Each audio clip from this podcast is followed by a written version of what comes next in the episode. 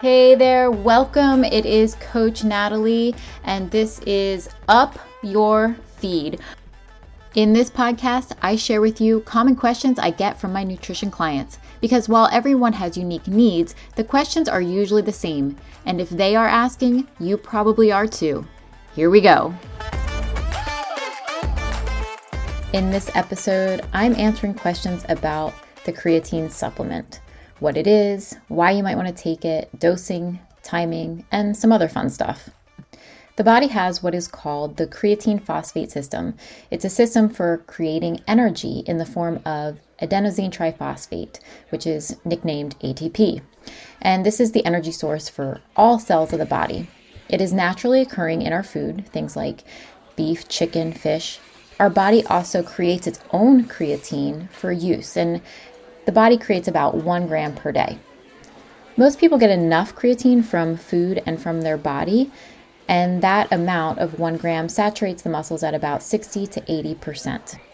But if you are an athlete or someone with more muscle mass, you may need more to optimally saturate the muscles. Supplements can provide that additional 20 to 40%. The idea behind creatine supplements is that by consuming it, we can create more energy in the skeletal muscle. And that gives more energy to do more reps and more sets with less muscle fatigue, therefore, optimizing the ability to create more lean muscle mass and change body composition. Creatine has been used for many decades, more like a century. It's also widely studied for many of those years with the first published study coming out in the mid 1800s. Research on creatine has really picked up in the last 10 to 30 years for other applications besides muscle development. It is well understood for both safety and for efficacy.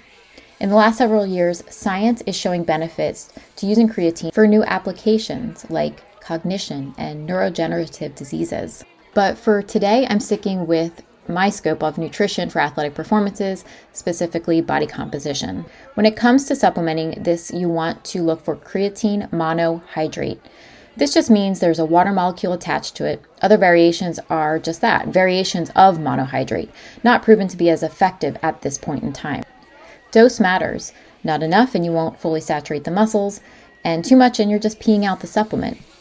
When you buy a supplement, there is usually a recommended dose on the package. This is called an absolute value, usually a number based on the average adult body weight.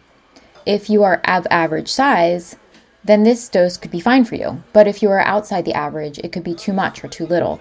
And I find this to be particularly true for females. Rather than an absolute value for creatine, shift to dosing based on your relative value. And a relative value is based on your specific body weight.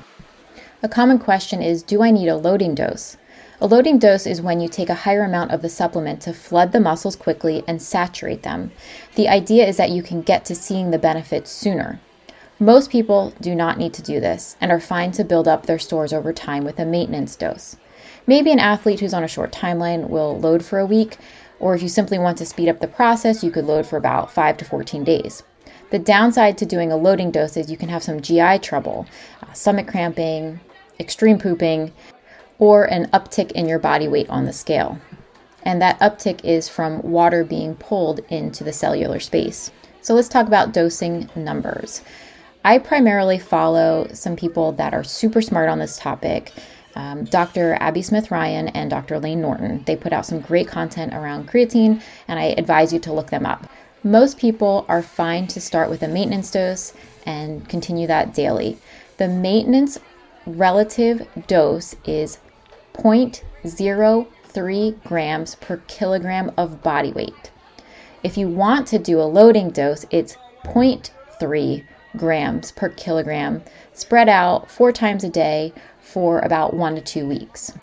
There is a third method for loading that seems pretty high to me, but I'm seeing it come up, and that is taking that 0.3 grams per kilogram but taking 0.3 grams per kilogram four times a day. So it's different than breaking it up four times a day. You're actually taking that 0.3 grams per kilogram four times a day and doing it for a shorter period of five days. The another question is Do I need to cycle creatine or take a break from it and wash it out of my system? And at this point, and through the decades of research, there is no evidence showing that your normal creatine that the body produces is affected in any way, so therefore you don't need to cycle creatine.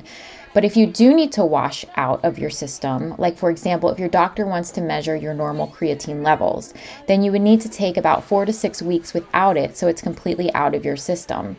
Because the supplement will increase creatine in your urine because that's how it is eliminated through your body. So, yes, urine samples will be higher, but that doesn't mean that something is wrong with your body if you're taking the supplement. A lot of people want to know when during the day should they take their creatine supplement. Should they do it before a workout, after a workout, all day long? You know, what's the deal? So if you're on a maintenance dose, it doesn't matter when you take it so much, just as long as you're taking it daily. But it is recommended to take it with carbohydrates because insulin helps to draw it into the muscle. Uh, without carbohydrates, it's just not as optimal. For most people, do it with a bigger meal or whey protein. That'll cover your bases.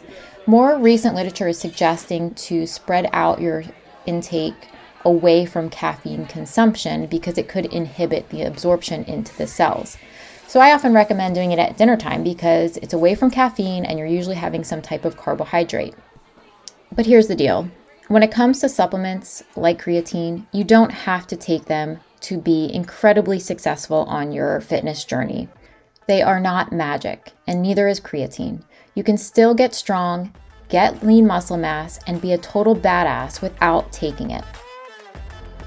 I'm Natalie Sabin, and this is Up Your Feed. Thank you for listening.